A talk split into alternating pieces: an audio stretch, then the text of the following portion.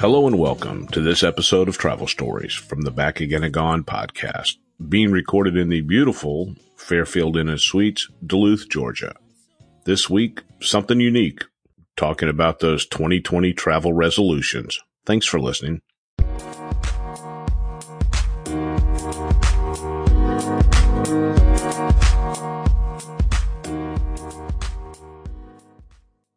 Hello. If you are a new listener, welcome. If you are a returning listener, welcome back. And welcome to the first podcast of 2020. We made it. Yay. Another decade in the books. And for some reason, there was a lot of hype going into 2020. It may have been some of the Barbara Walters, this is 2020 memes, or some of the political, nobody's going to need glasses because they'll be 2020. All over the road. And I can kind of made me look back and reflect a little bit when we emerged into the 2000s with Y2K being in the technology corridor. There was a lot of hype. Nobody really knew what was going to happen. I think the standard blanket advice was, if it's got a clock or any kind of a computer chip in it, unplug it on New Year's Eve, 1999, because nobody really knew what was going to happen. And we made it out on the other side okay. So we have a couple traditions at Chateau Relaxo to start off the new year. The very first one is the Christmas decorations come down on New Year's Day. And, of course, that is a fiasco. Everybody wants to help decorate the house, but nobody wants to put all the stuff away. So that's one of the traditions. The other one is that we do, for lack of a better term, some kind of a purge. In recent years, a lot of people call it being KonMari'd after the Marie Kondo book, The Life Changing of Tidy Little Habits or something like that. I know we bought the book. I know it has since been donated to the Little Free Library. And while we don't go to the extent of folding our clothes the KonMari'd way or thanking an item for its service before we throw it into the American Veterans box that comes by about every quarter to pick up the casualties of our latest purge, but we do that every single year. And so for me, I have four areas that get attention: my office, my closet, my nightstand, and of course my luggage. My office is relatively painless. Basically, I go in there with a trash bag, and for the most part, I find a bunch of abandoned hotel keys, along with a fair amount of receipts from long ago filed expense reports. I'm a huge fan of fountain pens. I love putting wet ink down on paper, have forever. Some of my pens I've had for 30 plus years. But somehow I end up with a fair amount of hotel branded cheap disposable pens. They say Hilton, they say Marriott, they say Courtyard, Hampton Inn, etc. These get gathered up, and along with my coat hangers, I take them to my local dry cleaner. She loves me for it. And in return, every year she gives me a huge box of Biscoff cookies. So if you've never had Biscoff cookies, they are easily available in your grocery store. Or on Delta flights, they are a phenomenal cookie. So I get rewarded with about four sleeves of Biscoff cookies. And I caught one of the younger residents, I think it was the entrepreneur at Chateau Relaxo, going through a sleeve of one of those cookies looking like a wood chipper. So that's pretty much all that happens in the office. I love my office. I call it the quintessential Southern office. My fear is, or my hope is, maybe that the guys from American Pickers, if I decide to punch out anytime soon, will come and gather all the little trinkets out of there. My fear is that my wife will sell it to the guys for what I told her I paid for everything that's inside that office. From there, we move over to my closet. This is my biggest contribution to the American vets. Takes me a little bit longer in here because I have to decide, do I need 6 blue dress shirts for the next 6 months? Or can I get by with 5 blue dress shirts? I probably should do one of the, I think it may have been a Marie Kondo or KonMari suggestion, is turn your coat hangers facing you at the beginning of the year. And by mid-year, those clothes that you have not flipped around, or hangers that you have not flipped around, indicating that you've worn the garment it's time to donate those. Probably not a bad idea. I still have a pretty big selection of ties, even though we don't wear ties as much as we used to. I think I'm down to 3 suits at the most. Three suits. So wardrobe has definitely changed in the business world just in the last 10 years. And in the last 30 years, it has changed immensely. When I first got into the business world, we were wearing suspenders and cufflinks and all the, I guess you would call it the art of manliness type accoutrements, but that has since passed. From my closet, I move on to my nightstand, also known as the dumping grounds. After trips, I typically unpack as soon as I get home, unless I get home at some crazy late hour. And one of the things I do is I, of course, take all my dirty clothes to the dirty clothes basket, but I also pull out all kinds of odd stuff out of my suitcase, and it ends up in one of the 3 drawers in my nightstand. And so part of my purchase every year, I go through those 3 drawers and see what I find. So this year, it was 4 decks of playing cards, numerous charging cables from mini USB to iPhone. It seems like every time you buy something, somebody gives you yet another charging cable. Had a handful of hotel magazines and, of course, more hotel room keys. And I, at one point years ago, probably I'm going to say 15, maybe even 16 years ago, when hotels started branding room keys, is all the guys at the office, we decided that we were going to collect room keys. And we had a box, easily hundreds. There was 15 of us. So you figure, you know, at least 2 to 3 room keys a week. I mean, it added up pretty quick. So we had a huge box. And at the time, Hampton had a pretty cool looking room key. I guess as cool as a room key could be.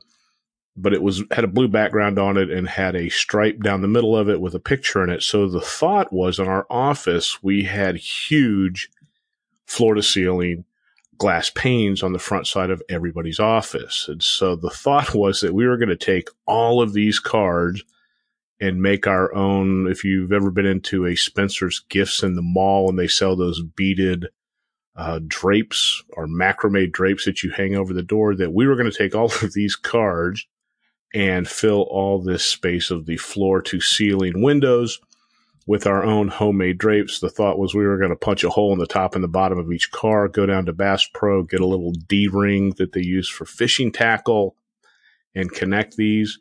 And in theory, this was a wonderful idea until somebody went to Bass Pro and started quickly doing the math.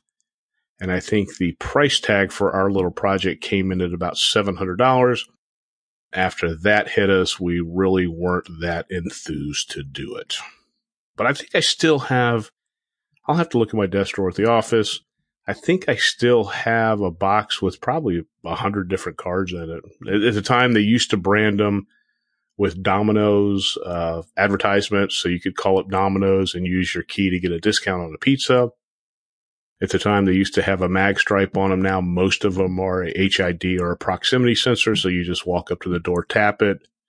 And a lot of the Hilton properties even have the keyless room entry through the app on their phone.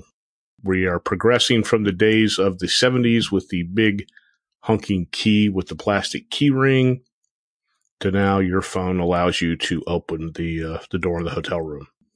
So after my nightstand, I head over to my luggage. It's relatively clean. I usually go through my DOP kit. I have a handful of zippered pouches in there as well, but usually the DOP kit gets restocked with fresh Harry's razor blades. For Christmas, that's my go-to gift that everybody seems to give me. And if you've never tried Harry's razor blades, they're phenomenal.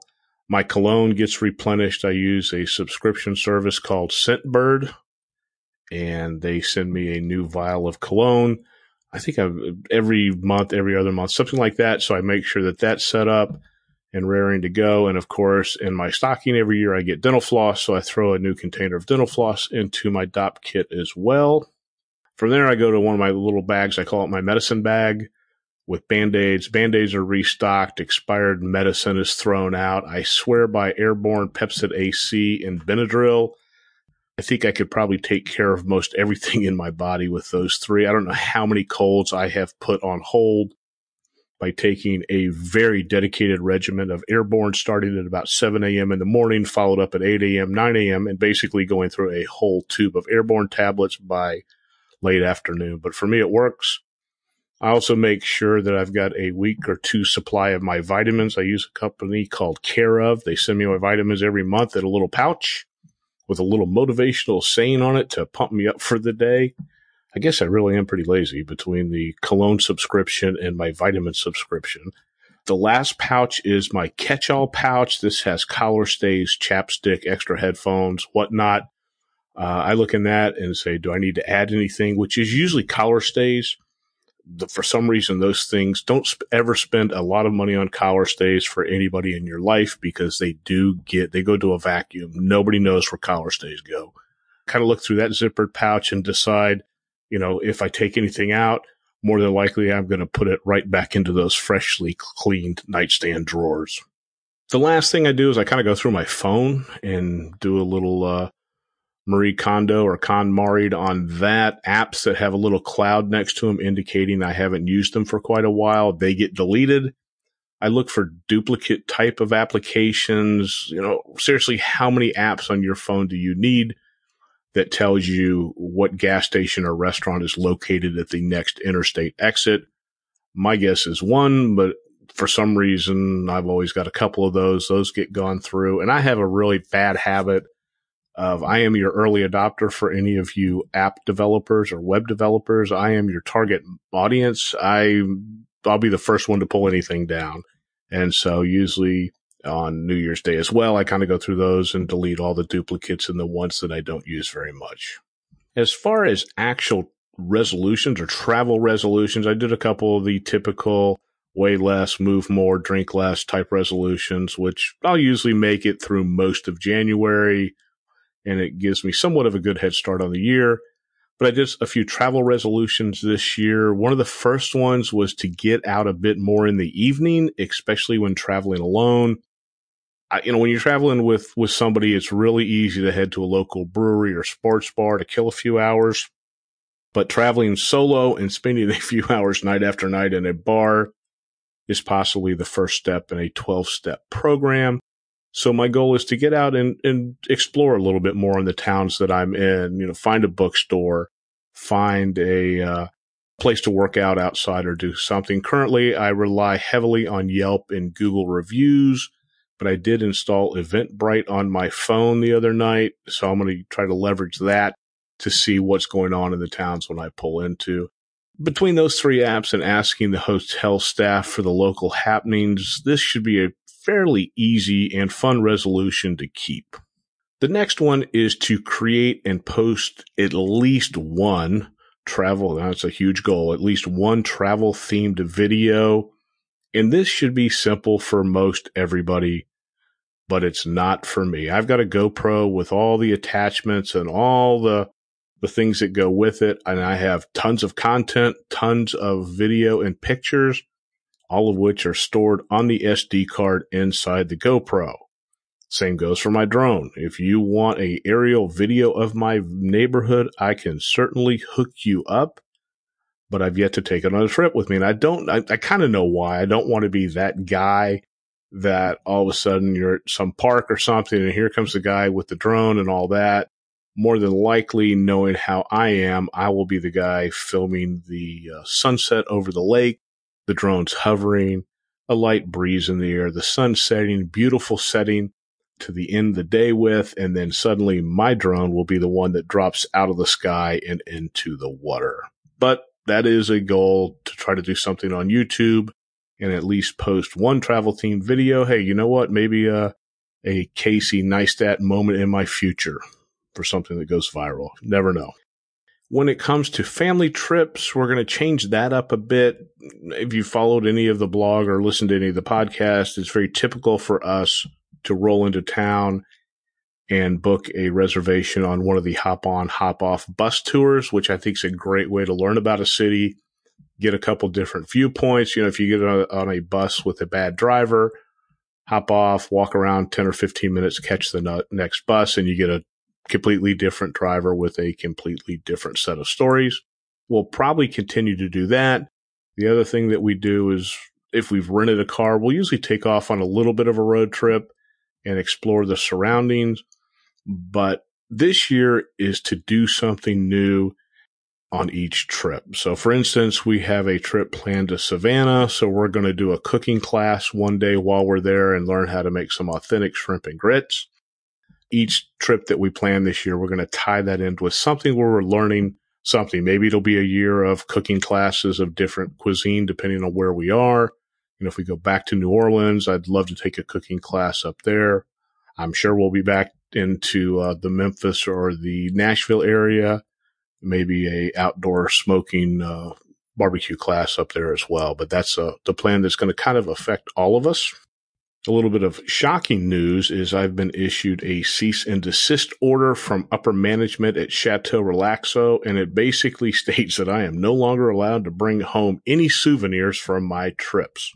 And this order emanated directly from the kitchen purge, which I am not allowed to participate in because I am a gadget guy and I would not throw out a single cooking gadget that we have, even if we don't use it. But during this year's purge, they found a bottle of maple syrup from Buffalo, some deer sausage in the freezer from Mississippi, and of course, barbecue sauce from Memphis. So that's what put that restriction into play. And I was put on a similar restriction a few years ago. Except this one, the restriction was no more t-shirts. As we were going through a summer purge, it was discovered that I had 20 plus t-shirts with various cities imprinted across the chest. And these are the same shirts that you see at the airport. Go buy a Hudson News. You can more than likely buy one shirt for $15 or two for $20 or $24. And of course, that's a deal. I'm buying two of them. That was one a few years ago. Now they've kind of upped it to anything. Of course, the exception to that order is if I am being accompanied by the CEO, then things will be up for discussion because we always bring something back from our trips. I think that will cut in on her fun time as well. Probably the biggest travel resolution for 2020 is to do a better job of monitoring my travel reward programs. And I've always said it, I don't want to be one of those guys that is so focused on chasing points. I want to be able to book a trip, go, find my hotel, come back, and I don't want to spend the time looking through the websites trying to find out where I'm going to get the most points for my dollars. So that being said, 2019, I started with the American Express Hilton card last year, and the cards worked out really well, gave me several perks. The first was 12 points for every dollar spent at Hilton properties. Then you throw in 150,000 hotel points. If I spent $4,000 in the first 90 days of 2019, a free weekend night at one of the resort properties.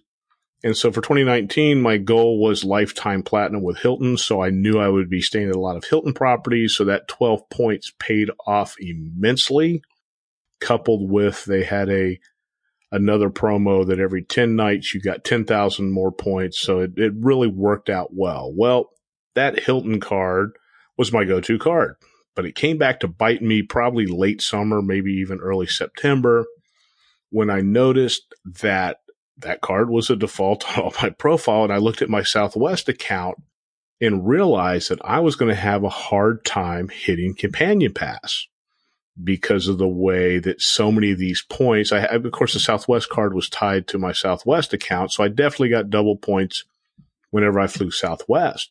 But short of that, nothing else was coming in. Everything was being tied to that Hilton card, so got online and made that default card for Southwest on all my travel profiles. Fortunately, I hit Companion Pass for my wife early part of December. What remained was maintaining my Southwest A-list preferred status. This requires 50 flights or 70,000 points. The benefit of A-list, of course, is, again, double points. So when you combine that with the 2 points on the Southwest card, it adds up quickly. Plus, you get free Wi-Fi, which is always great.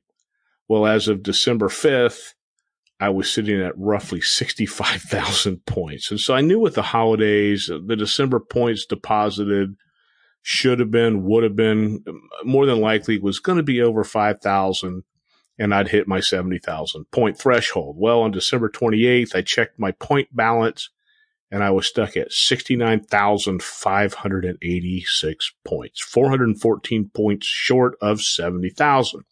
No big deal. Figure I'll pull up the phone and call the exclusive Southwest A-List preferred phone hotline. And I think I talked to Kathy or Karen and pleaded my case for 414 points. And Kathy or Karen basically came back to me and said, there are two ways to get points. Either your butt in a seat on a Southwest flight or through the credit card. Well, with 3 days left in the year, there was no way I was going anywhere near an airport. And I knew that any purchases I made, the points were not going to hit until January. So I did what I preached not to do. I bitch tweeted. So I took a screenshot of my rewards. I'll put it up in the blog showing that I was short. It just basically wrote a really quick tweet to Southwest. Dear Southwest, cut me some slack. If you hadn't left EWR, which is Newark, I would have made it. And I would have. You know, Southwest quit flying into Newark on Halloween. I had a couple more flights in November into Newark, and I ended up taking United. So I would have definitely hit that 70,000 points. So it was legit. I was moaning, but I was legitimately moaning. I mean, Southwest is my airlines. Well, about 10 minutes later, I get an indicator that I had a reply from Southwest. Email us or direct message us your priority number. Let's see what we can do. So I did that. And Rocky, my Southwest representative, hits me back with another DM. And it's like 414 points short. He said, I haven't seen anybody this close in a long time. We had some guy that was 18 points short several years ago, but it's been a while since we've seen anybody this close. Let me see what I can do. About 6 hours later, Rocky sends me another DM and goes, I talked to upper management, which who knows, that could have been leaning over the cubicle next to him and saying, hey, Brad, can I just hit 400 points to this guy or not? But lo and behold, I did make A-List preferred for the 2020 travel year. So yes, I am going to do a better job. And actually, I was talking to my dad the other night, and he said there's a guy someplace that's actually knocking down six figures a year just overseeing point balances for all these road warriors. Now, I don't think I need to pay somebody to do that. I wouldn't mind being the recipient of it. And I've got TripIt, which I could pay TripIt to do it. But this was just sheerly laziness on my part. Definitely won't happen again this year. So what are your travel resolutions for this year? The good thing about them, like I said, is with travel resolutions, you don't have to get on a scale. You don't have to quit drinking anything. You don't have to exercise more. You don't have to sweat. But feel free to either hit me up on the message through Anchor, put a comment on the blog, or shoot me an email at travelfrick@gmail.com. Here's to a great 2020. Thanks for listening. And safe travels.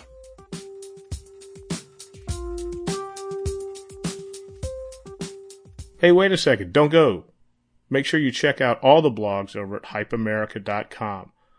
From food to travel to just general life humor, we cover all the topics. Thanks again.